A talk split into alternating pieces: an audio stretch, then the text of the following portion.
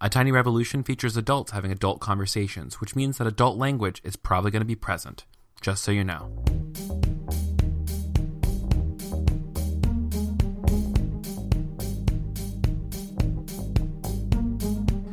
Hey friends, you're listening to A Tiny Revolution, a podcast about ordinary people living revolutionary lives. My name is Kevin Garcia. Welcome to another episode. I'm glad you're here. I'm glad I'm queer, and I am so tired right now.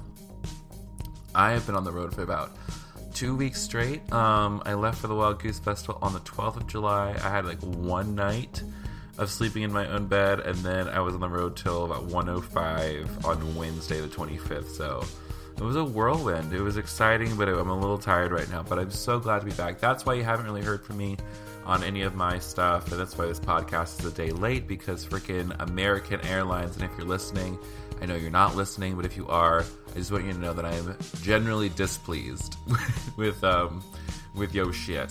Anyways, um, I've been in Wild Goose Festival. It's a Millennial Leaders Project in New York. I had a great time meeting so many cool people, making connections, and also meeting a few of my internet cousins out there. So thanks for showing up and saying hey and all those things. Uh, shout out to my friend Hannah in New York City for hosting me for free for five days in her dope ass apartment in Brooklyn. Um, kind of want to move there, low key, but I do love this house, so we'll see what happens. Um, and I'll also say it was nice to have just a little bit of time off from making stuff and producing stuff because I, uh, I've been a little bit, I don't want to say burnt out, but like edging on burn, burning out. So um, I was thankful to have a little bit of time away. So thank you so much for uh, letting me have that time. Not that you were really letting me, but not giving me shit about producing a podcast. Um, anyways, hi, I love you. I'm going to stop blathering on. Um, and before we get into who I'm talking to today, I wanted to invite y'all to go ahead, just go ahead and rate this podcast on iTunes, subscribe, share it with a friend, because seriously, it makes a huge difference in getting this podcast in front of people who actually need it and are looking for better words about their life. So if you would do me a favor, go over to the iTunes store, leave a five star rating, tell people why you like it, and then send it to at least five friends. And if you don't send it to five friends, you'll have like bad sex for seven years or something like that. Do you guys remember when you get chain emails and people's like, if you don't forward this right now, someone in your life will die? And I'm like, I was so.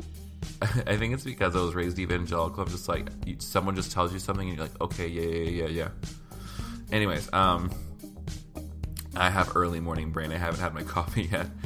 Um, anyways, so today we are talking with my friend Brit Barron, who I am just low key in love with. Uh, if she already didn't have a beautiful wife, I might, you know, swoop in and try to woo her or something. Not really, because, you know, she's just like not my type, you know what I'm saying? But Brit Barron is an amazing human uh, who's really starting to shake things up. She's going to be a featured speaker at the Reformation Project this October. Um, she just was on a panel with my buddy George Mekhail uh, in New York City at Union Theological Seminary, where I was. And overall, she's just really starting to shake things up. I feel like she's going to be like one of those voices to watch in the next year or so. But, anyways, about Brit Barron. Um, she is currently in Southern California working as pastor of New Abbey Church in Pasadena. She's the spiritual director at the Christian Closet, which is Candice Czubernat's therapy practice online, um, which has also been featured on this podcast. She's also a speaker, writer, diversity and inclusion trainer, and she spent a lot of time thinking and talking about how faith, race, gender, and sexuality interact in our everyday lives. Uh, she likes to believe that we all have a place in this conversation, and it's her goal to create spaces and environments for people to feel comfortable and confident in having conversations about spirituality and inclusion.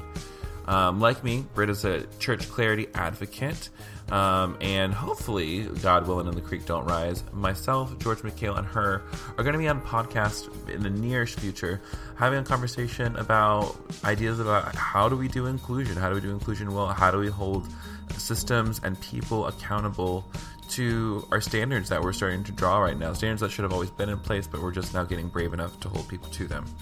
Um, so I'm thrilled about that. So I'm done talking. That's it. Brit Barron, thanks for being on the podcast, and you're going to love her as well. So, you know, grab yourself a LaCroix like a good homosexual um, or ally. You know, allies can drink LaCroix too. Um, call your BFF, sit down, shut up, and listen to this conversation with my good, good friend, Brit Barron.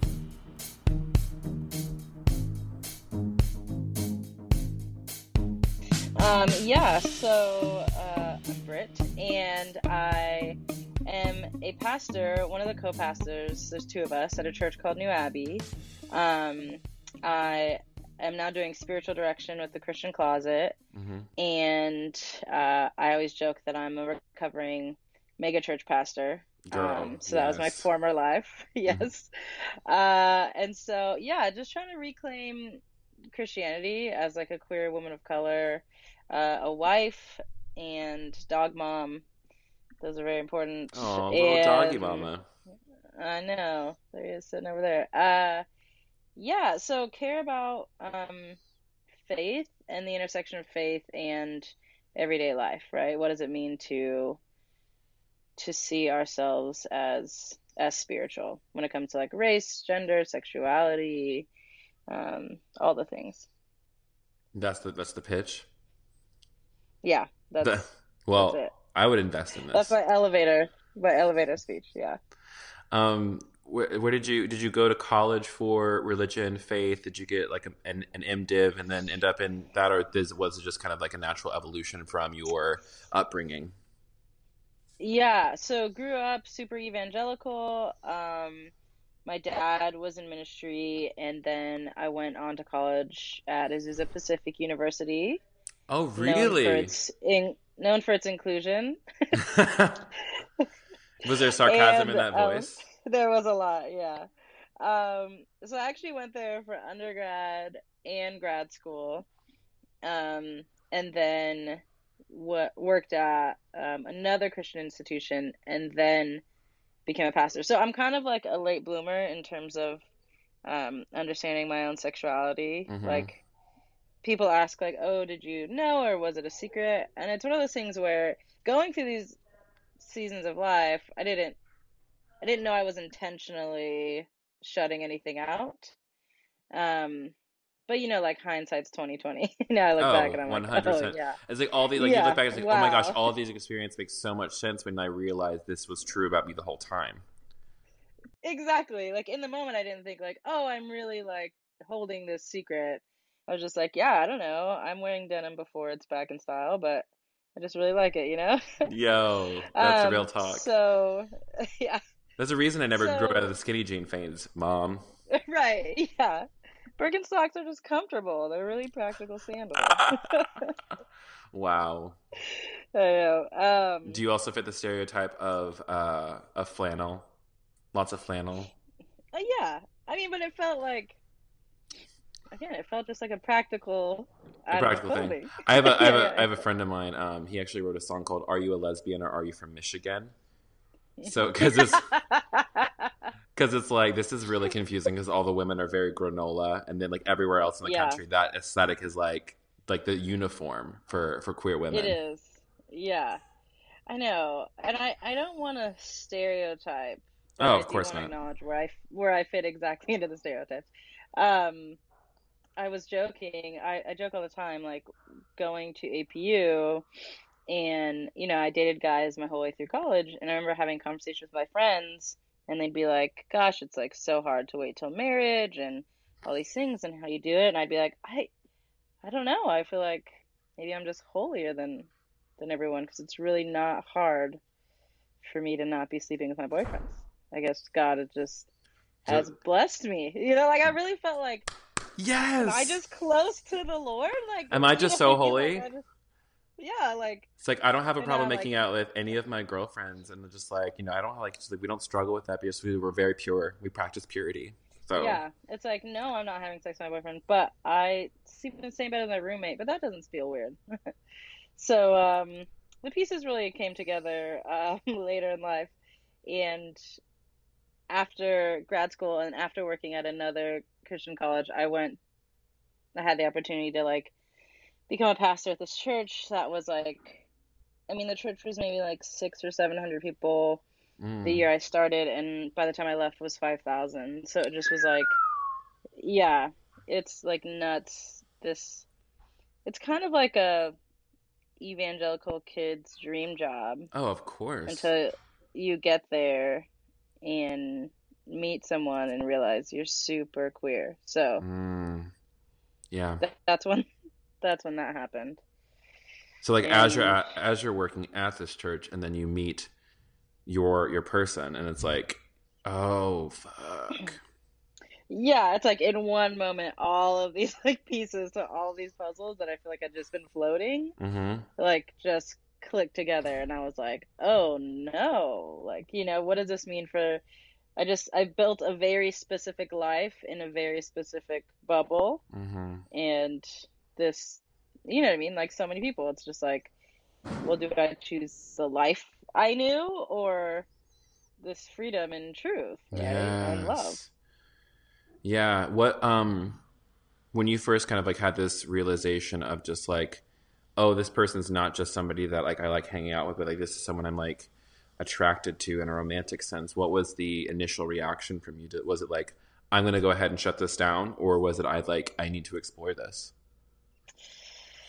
Uh, both. Weirdly, I don't know. I I had become theologically affirming in college, Hmm. um, which which was helpful, but at the same time, it w- that still keeps you at a distance from it being in any way yourself. Oh yeah. Um, and so it's like you can quietly believe that, you know, hmm Yeah. and still get your get your paycheck. Um, and so I think initially when I realized it, it was a little bit of, wow, I really want to lean into this because this is this is a, this is opening something up in me that I didn't even know was there, hmm and I'm so like infatuated with, with this person, Yeah.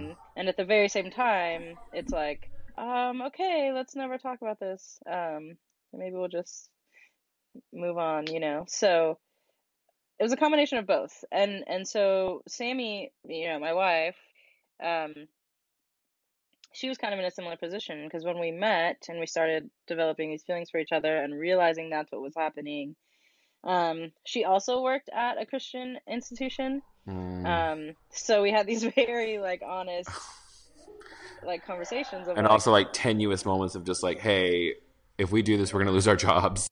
yes, literally like, hey, do you have money? No, do you? Okay. It's Um, like, well, this fucking sucks. Okay.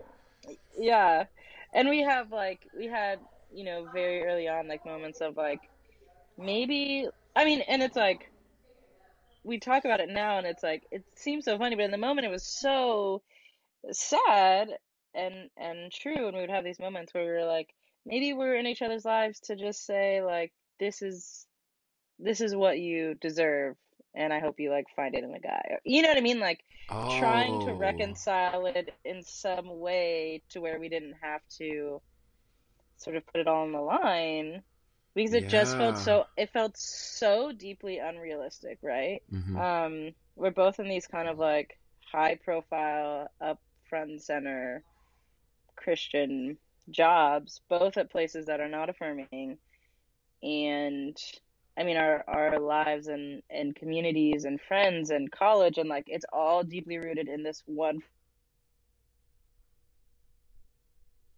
Oh, you still there? Can you say, go back to the thing it says just like out.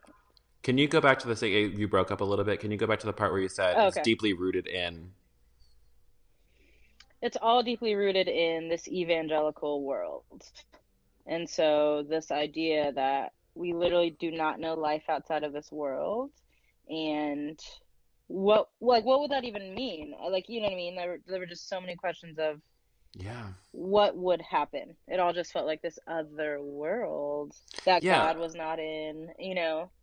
Yeah, I totally relate to that because it's like you've cons- like it's like you said you construct this life that is uh you know you have all the answers you have your position you have your flow you know Mhm. how the kind of like the track of your life is going to go and like you you just you know how things work and then to Yes. imagine something outside of that is t- it's not just like unrealistic it's terrifying because you've been told your entire life this path right here is where God is. This is the path that God bless. This is the straight and narrow. And Yeah. every wide is the path that leads to destruction. So anything outside of this normative, what you've been taught is Yes. normal, is not Mhm. God. And so, but at the same time, feeling this deep conviction of just like, here I am experiencing love. Here I am experiencing this deep connection with somebody else. Here I am experiencing God through another person, through this romantic thing. And Right. I don't know what to do with that. It's terrifying. Yes. Yeah. It was so. You there? Yeah, I'm I'm here. They're they're like, uh the I'm in my friend's loft apartment and like there's like a hole in where the ceiling is and like they're blending something in the kitchen. So I'm gonna mute it while while the noise are coming through. So keep going. Okay, okay, okay.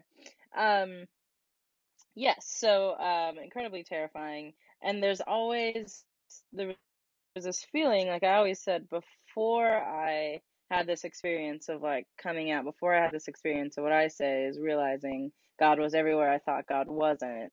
Mhm, yeah. Before that, right, there's this construction of like, okay, well, God is in Amy Grant, but God is not in Beyonce, right? There's like What? and it's like it it, it it it all makes when you're in it like that that's the wild that's the most wild part is that when you're in it it somehow makes sense right of like oh god is in these very specific places um and i remember thinking like okay like the question early on in my mind it started to feel like okay choose sammy or choose god choose Ah, yeah. this or choose and and you know eventually coming to realize like that's not the options right it's Yeah. like choose freedom find more god but Oh. um Ooh, yes.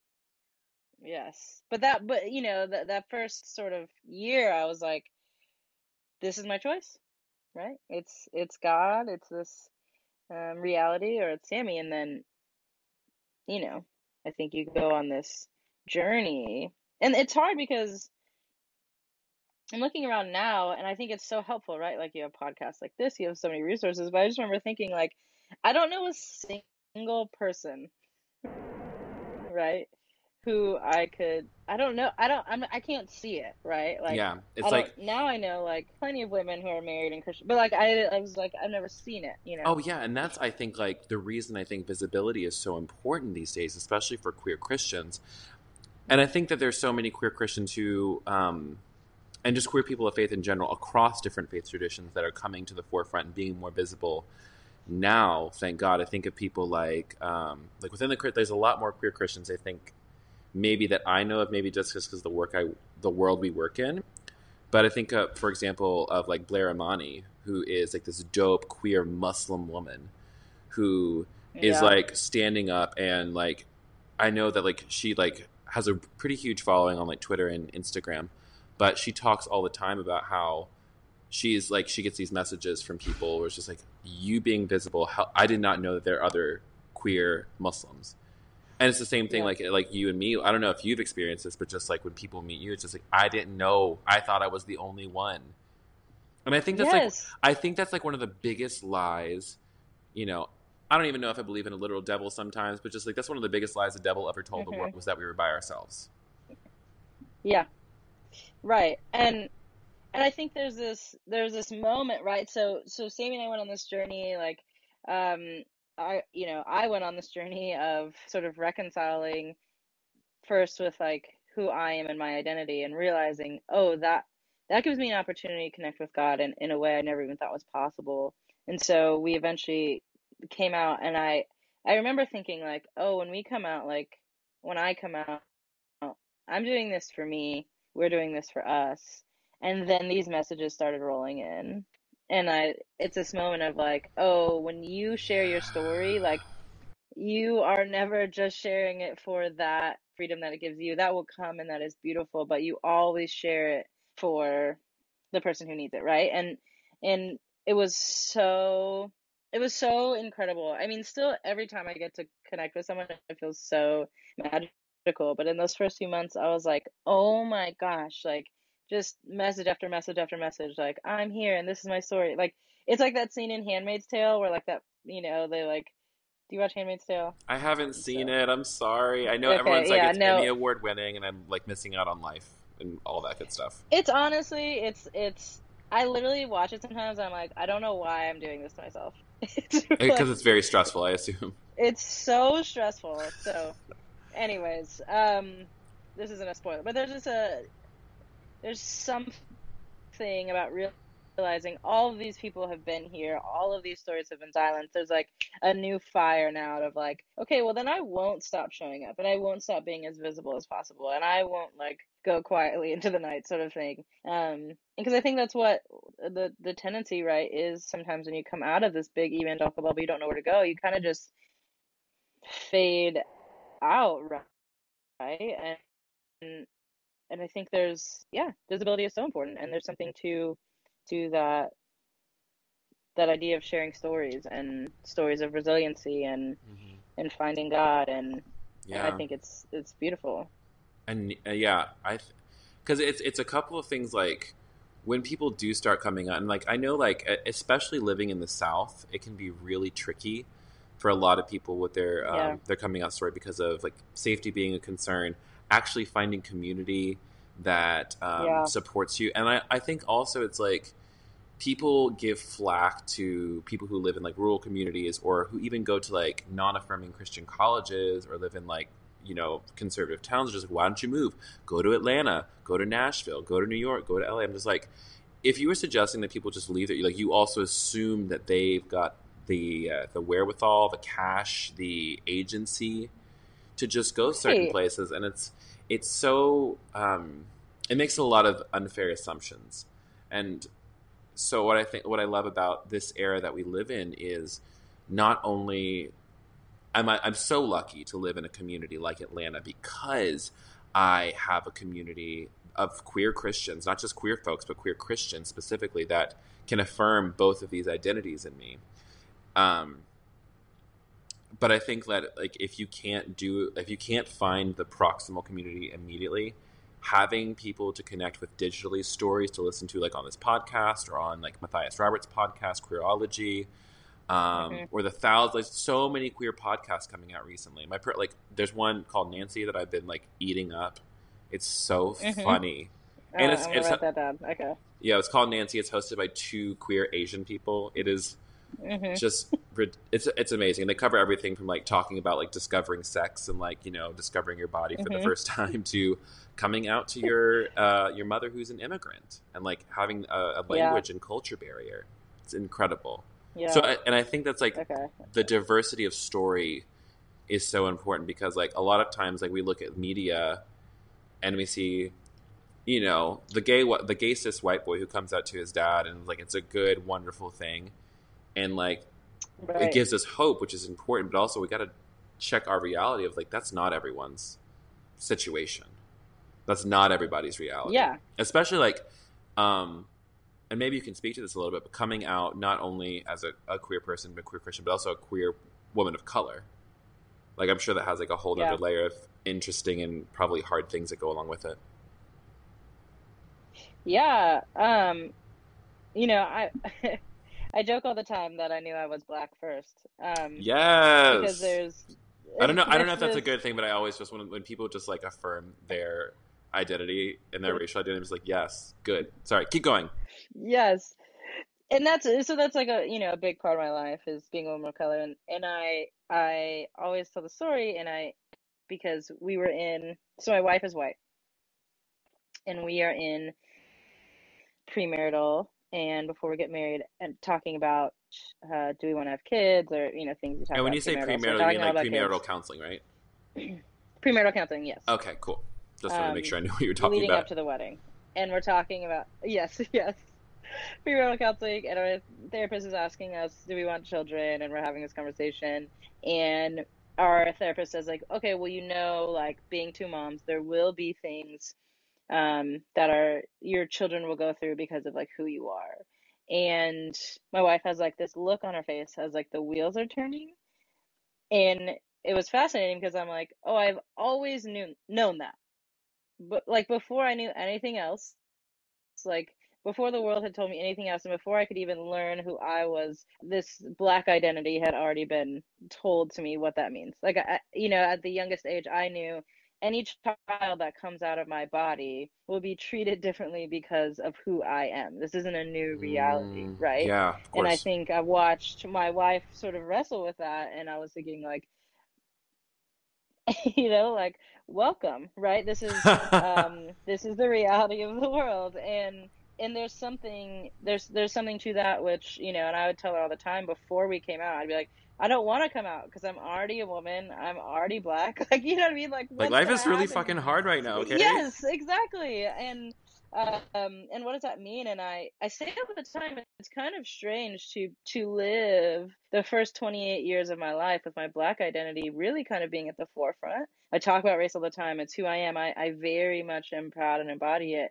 And all of a sudden, I come out, and my sexuality is now the most interesting identity that I hold, right? And so, mm. like navigating that has been kind of funny, right? Um, yeah because automatically people so just want to make yeah. all these assumptions about you because of your queerness and not as like thinking anything about your your womanness or your blackness right and and there's certain you know environments where that makes more sense right so i'm in a lot of christian environments and that does become the identity that feels most confronting for whatever reason so um i get it but i think there intersectionality is really important and i think we have a lot to learn from one another, mm-hmm. right? There's a lot of like even what you were saying, the importance of diversity within the queer community and sharing experiences is important, right? Mm-hmm. And and the diversity within sort of some of these intersecting identities is really important because all of that gives us sort of a bigger picture of the story, right? And and that's what we say like like the church um that I get to pastor is what we say like every Sunday is we believe in diversity because when we hear more stories, then the story of God is now allowed to get bigger because we see how many stories. I think it's really important to be mindful of okay, whose voice is not whose voice is not represented in this microphone, right? Because we're mm-hmm. missing something that God is doing. Yeah, the question I always ask um, when I give presentations or talks, I always like go down my like litany of like my identities. I'm just like, hey, my name is Kevin. Uh, I'm genderqueer. I uh, I am uh, mixed. I'm Filipino, Mexican, and white. Um, and my question before we start is, who's not here? And like usually, like at least like in different spaces, like depending on who's hiring me, depending on like what festival it is, like it can be uh, overwhelmingly white, overwhelmingly cis. Yeah. Um, mm-hmm. and so just to get people's like wheels turning about just like you know because like looking at me and just like i pass as male and i pass as white and it's like it can be like really hard it's uh it's it's difficult sometimes to like it no it's really easy sometimes to just like forget that there's narratives outside of your own um and, yeah. they, and i'll say that specifically like for like i was talking with a friend yesterday about this for the podcast about just like specifically like um i think gay cis men especially like if they have any proximity to whiteness it's very easy for them to just like i don't yeah. have to worry about anything else because i'm an oppressed identity yeah, yeah. and i'm like honey yeah yeah no when when you keep saying gay cis man like the first time you said it i heard gay cis like, oh is that is that like racist is that like the new yeah, if you're gay and oh, racist, oh, it's gayist. Yeah, yeah, gayist. Yeah. Yeah, if you're gay and There's racist, gay, gaysism. Yeah. That's a new word. We're gonna coin it. You heard it here yeah. first. You heard it here yeah. first, folks. Um. So follow be, me on the Gaysis podcast. this is yeah, where we confront the Gaysis yeah. And the gayest agenda. Um. Be. um. So talk to me about uh about going from being like this mega church pastor to working for a completely different ministry like New Abbey. What was that transition like and like what's been the biggest things you've noticed? Yeah, so um eventually reached a point where um wanted to choose freedom over fear. Um and so left left the megachurch world and and along with it community that had become like family, right? Mm. You don't you don't exist in in this in spaces like that without some really really deep relationships right yeah whether or not they knew all of who you are uh it was it was painful and so yeah it's still um, your family and that's also a big part of the fear of like coming out in spaces like that is because you know the cost of how much you're about to lose yes and so being a pastor at a, a a large evangelical church and then very, very publicly coming out you can imagine it went super well. Um, Yeah. yeah. I've, everyone Yeah. supported you. They loved you. Your whole church became affirming. It's amazing. A Yeah, blockbuster so story. it's- yeah, so we're gonna sell the rights. Um, so so that was incredibly painful, and had this moment where I was like, I'm willing to do all of this for what I believe is true, for what I believe um, God is doing in the world, for what I believe is a forward movement of spirituality and faith and understanding this this tradition, this Christ, and I'm going to hold that, but I'm I'm not going to do it within the context of ministry, at least Mhm. maybe ever. Um, Wow. because there was a lot of grieving and there was a lot. So I got a job at like in higher ed at a university and just drove there sad every day. Um, and really was was grieving and, and mourning just that loss and and I got a Facebook message which like who even sends those from um this guy named Corey and he said hey I was a pastor at a megachurch too and I left and that's could be a weird thing do you want to grab coffee and I was just like I'm in the I'm in no place to pass up friends so absolutely and um, so we end up getting coffee, and and we get coffee every week. And he asked me one time, like, "What are you kind of most sad about?" And I was like, "I'm sad I'll never preach again." Um, he said, "Do you want to come preach at my church?" And I was like, "What?" So uh, he is the person who's founded New Abbey and was just pastoring by himself. And then six months later, asked me to kind of join on, and and here we are.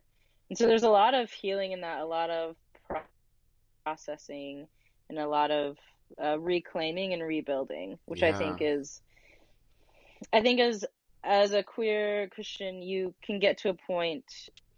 Deconstruction is important and it's helpful, yeah. but you eventually get to a point where you're like, I am either going to reclaim and rebuild, or I am going to throw this thing out. Um, Mhm. because if not, you kind of just sit in a place of of cynicism that can be an endless loop forever. Yeah. So, um, those elements of reclaiming and rebuilding were incredibly important in my journey, right? Of realizing, like, no, I do not have to choose. I get to do all the things that I feel like I am meant to do, right? I Mhm. get to create these spiritual spaces. I get to have these faith conversations. I get to study and and preach and and meet with people. Like it's not a choice, and I'm not going to let the I'm not going to let those voices sort of overrun the voice of God. And so, Ooh, come um, on, Pastor. yeah, you know. And you know what's funny? I just was um um speaking somewhere and they asked it was like a you could text in questions. And someone asked what do you think is God's plan? Like why did God create queer people? And I was like I literally have no idea but um That's a weird question. it's it was a really fascinating question. I, and I don't know if it was someone who was like trying to understand their own identity or if it was like a I've got a question for you. I have no idea. The well, like it's uh, like asking, yeah, because but- like the question I would ha- ask back to that question, I would pull at Jesus and just ask another question. I Was like, why did God create anything? So that we could delight Right. in God and God to, could delight in us. Like, why is anything anything but i think the the fascinating shift and this is this is what i do believe to be true this reality that we're seeing is uh the church is obviously um dying for lack of a better word right um some, yeah, in some ways. less people are going to church and all these things but the beautiful thing about death if you take our actual christian narrative okay. is that it makes room for resurrection Okay, right? come on. so I was t- I was telling them like I I truly believe that this part of part of the resurrection of the church in the 21st century will come from the queer community. And I believe that because there's an element of spiritual resiliency that you have to have as a queer person that you do not have to have as a straight person. You will not be forced and pushed to find out truly who God is and shake out all the leaves and see what sticks, right? And so I think it's it's incredibly powerful to be in these queer Christian spaces and be like, everyone who is queer and Christian has fought for this and it's real to them. And we need them, right? We need them in the church, we need them in in in the world, and we need them kind of sharing that experience. Whew. I got chills up and down my body. Same. Oh, Jesus, come on. I Pat. love thinking about it, right? Because I, I truly believe that. yes. There there is not a a queer Christian person who hasn't had to wrestle with God, who are you? Where are you? What are you doing? Why are you doing? What is this? Are you real? Are you not? I mean, wrestle like Mhm. am I good? Are you good? Like and and, and the one if if you are still here, Mhm. that's a voice we need in the church. That's part of the resurrection, I think, of what's going to happen. 125,000% yes. That is the damn truth. Yeah. That is like something that I wish that like so many different uh, organizations, especially like conservative circles, like what like what I, I don't I fail to understand that they don't see in queer people and in queer Christians is that is that exact thing. I'm just like we are fight like we're not fighting to like change our minds. We're just fighting to stay. We're fighting to stay in something that To just be. Y- you come on. Like it's not that like I'm trying to change your mind. I just literally want to I want to take communion. I want to serve my church. I want to um, tell the story of what God is doing in my life. Is that a crime? Is that is that is it so disgusting to you that me, somebody who like you know they said nothing could good can come out of Galilee, but look at Jesus. Mhm. It said nothing Right. good can come out of the gay community, but look at me. And like here I am, like I came back from the brink of death. I should have been dead twice over, and yet here I am. And I'm just like, and you know and, what? and it's the literal story of the it's the it's the story of the gospel, right? Mm-hmm. I think about like my life before I come out. I was doing like next to nothing. I was working for like this uh, this uh, uh, conservative evangelical missions organization, and I was like taking like these discipleship classes and like paying money to Mhm. live in a place that like ended up like ruining my credit for all like I have so many stories about Mission Oh World, gosh. but that's going to be out on the Failed Missionary podcast, which y'all can listen to in June. I'm co-hosting Whoop. little plug. But the thing about it is just like I have done more ministry out of losing everything in my life that I thought that I needed. Yes. It's like you know, it's a, it's a story when Jesus says, "It's like, listen, you better count up the cost before you follow me." And you know who has counted the cost? It Literally. is queer Christians. We counted the cost, we paid the price, and you know what? We've come out on the other side, and you know what? We we reap, we reap joy. We reap life. We reap Yes. so many bigger things than we ever thought was possible. Yes.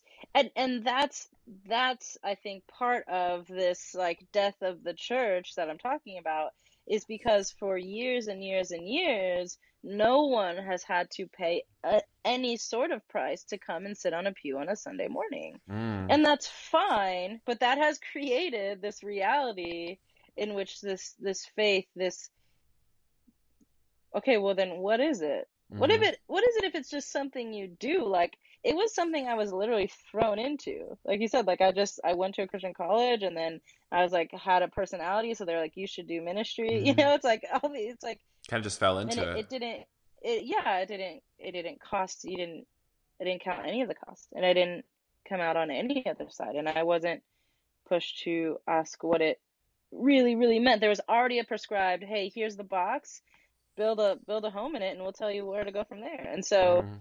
this what's happening right now in the queer Christian world and in my even in my own life, I'm like, yeah. oh, this is this is it, right? And not I'm not even in, insinuating that you have to be queer to experience this, but get yourself in a room to hear some of these stories, right? Mhm. Get yourself in a room to understand some of these perspectives. And I think that's something that like I fully believe will happen is that if we are given the opportunity to tell the story of what God is doing in our lives, that like you can't like once you hear it, you can't unhear it. That's the thing. You cannot. like once you see God in the most least likely person, you know what the response is? Um be baptized every single one of you in the name of Jesus Christ. It's like like you know when um yes. what's his name? Was it Peter? He rolls up on the on Cornelius's house and like like Yes. the Holy Ghost falls on all these Gentiles. He's like, "Well, shit." Like I guess I Well- guess I guess you're in. And it's just like, I- and I think that's like what like is going to be so surprising to so people. You show up into a queer Christian space and tell me the Holy Ghost ain't there. Tell me that the Holy Ghost ain't working in the lives of LGBTQ Christians who are so grateful just to worship in a space where they can be themselves. Not even to like the like all the other things, but just to gather, just to be welcome. and that feeling it's like where else are you it's so incredible and I, I think there's this. I say this all the time right like the the wild thing about it is you know i i get critique all the time of like well do you believe in the bible do you believe you know what i mean and i'm like the funny thing is the bible is literally telling a narrative about a story that gets bigger and more inclusive every step of this thing is like, hey, God, God reveals God's self to a person, then a family, then a tribe, then a nation, then the world. The whole thing is expanding outward and quickly, and you're out here trying to build some barriers and walls when that's been the story, the narrative in Scripture, and that's the narrative right now, right? Is is God is literally trying to tell a story that keeps getting bigger and more inclusive, and the religious leaders of the day keep trying to make it less inclusive and it's the people who are outside of those walls that end up showing everyone that God was exactly where you thought God wasn't. Um, and so I think the scripture is in, incredibly important, and um, I think it's a really cool time. And that's like like the work that I get to do with like Christian Closet with spiritual direction Mm-hmm. is so fun because I think there are so many Christians who I think will already are unstoppable, but moving from that deconstruction to that reclaiming Mm-hmm. is gonna allow us to, like you said, like there's there's no way you can you can enter a space, a worship space with queer Christians, and not see that God has always been there, just where you thought God wasn't. And so, how do we be a part of that? Again, that resurrection of you tried to say that God was here or there, and we will keep proclaiming that God is everywhere and always, Mm-hmm. and come and see, right? Come and taste and see that the Lord is good. Mm-hmm. Yep. So a little bit of a pivot, um, because I would like you're now working with the Christian Closet for spiritual direction. For someone who doesn't even know what spiritual direction is, like give me a little, give them a little taste. What is spiritual direction? Yeah, so spiritual direction is is essentially it's it's set up like therapy in terms of like you meet with someone one on one, but we're not going like childhood trauma or like processing that. We're going um very specific towards faith and spirituality. Right, Um, right, how right. do we ask questions together and go on a journey to find what what do you feel like God is saying? How do we create some practices in your life to uh, maybe become more open to what that is? How do we unpack some of the baggage, reclaim some of the truth, and and create that that space for people? That's dope. So, like in a typical session, I, I suppose it's things like going over, like asking questions, like you know, what do you believe and why do you believe what you do? Like, the, and um, at least in like the spiritual direction I've experienced, um, we'll use tools like the Enneagram. We'll use tool, tools like centering prayer. We use tools like um, I'm a big fan of like meditation and um, things of that. And at least for my practice, my practice uh, of my own, you know, spiritual work is not only just thinking about these questions, but also physical. So I've been like what my spiritual director actually says, like, yeah, you need to like really press into your yoga practice because you have got to tap into that tr- that that grief that your body's still carrying around. Oh, absolutely. And I think we, you know, if you grew up in the evangelical church anytime between the 80s and, and now, it's a very disembodied experience. We're taught Oh, from a young age that our bodies are bad, Oh whether yeah, you're queer or not, right? There are these things that you should be fighting. And so, uh, yeah, spiritual direction does, it has a lot of, of practice. We look at your life. I always like to say, I look, I like to, to look with someone at their life and and first start with descriptive instead of prescriptive. What are you already doing that you can kind of reclaim as a spiritual practice? Mm. That's gonna that's a better starting point than hey, let's do all these things. It's like, hey, do you take a shower every day? You know what I mean? Let's let's create some. Can we do some breath prayer in there? Can we? So how do we start to open ourselves up to some of this awe and mystery and allow that to shape sort of where we're going yeah. um, and how we see our, our faith interacting with our life and our work and, and our relationships and so on. I love that so much.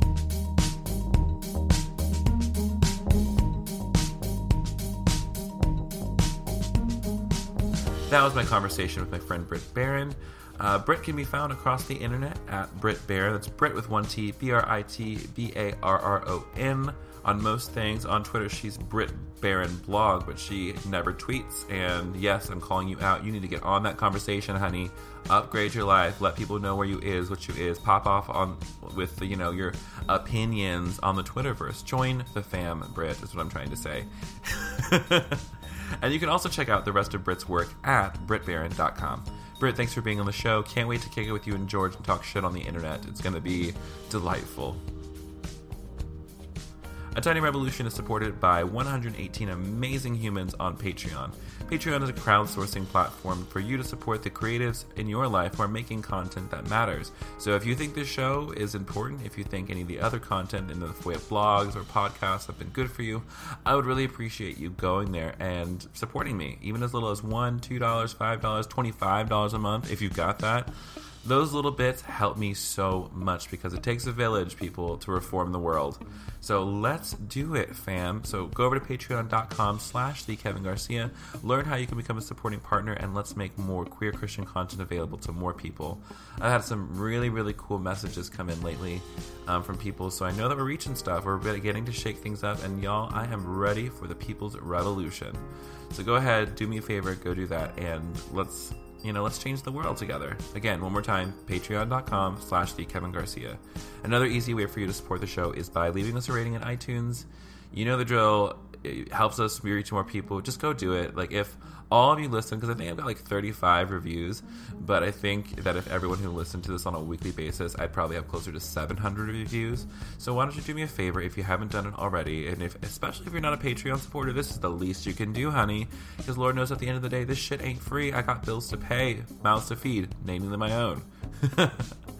Okay, so done browbeating you about that. Go to patreon.com slash the Kevin Garcia, become a supporting partner, leave me a rating, and then connect with me across social media at the Kevin Garcia. Across most platforms, I've got a blog, I've got a YouTube channel, everything is at thekevingarcia.com. I think I am done talking, but I love you so much. Thank you for sticking around. Thank you for coming back once again. And I'll see you probably early next week. I'm going to try and produce like maybe uh, a couple extra podcasts since I've been a little bit lazy this month. And you can also expect a new video this Friday on uh, July 27th, and more videos to come. I've got plenty of ideas after being away for so long. I just needed to recharge the juices, so to speak. Anyways, I love you so much. You're amazing. Thank you so much for all your support, love. Uh, take your meds. Uh, call your th- psychiatrist and go see them if you need to get some medication. Um, call your therapist and set up an appointment because Lord knows you probably do need it. Um, you're an amazing, wonderful, uh, lovely human, and I love you so much. Um, and I hope that wherever you are, whatever you're experiencing, you remember that you are loved by me and by God and by the community and the, the witness of many saints. I think that's how it goes, right? A, wit- a great cloud of witnesses. That's what it is. You're surrounded in love by a great cloud of witnesses. I'm so biblical. All right, I will see you cats probably early next week. All right, or I'll be on your ears or something like. Anyways, bye. Oh wait, hold on. That's not how I end it. I say, um, this has been another episode of A Tiny Revolution. My name is Kevin Garcia, and I will talk to you next week. Okay, bye.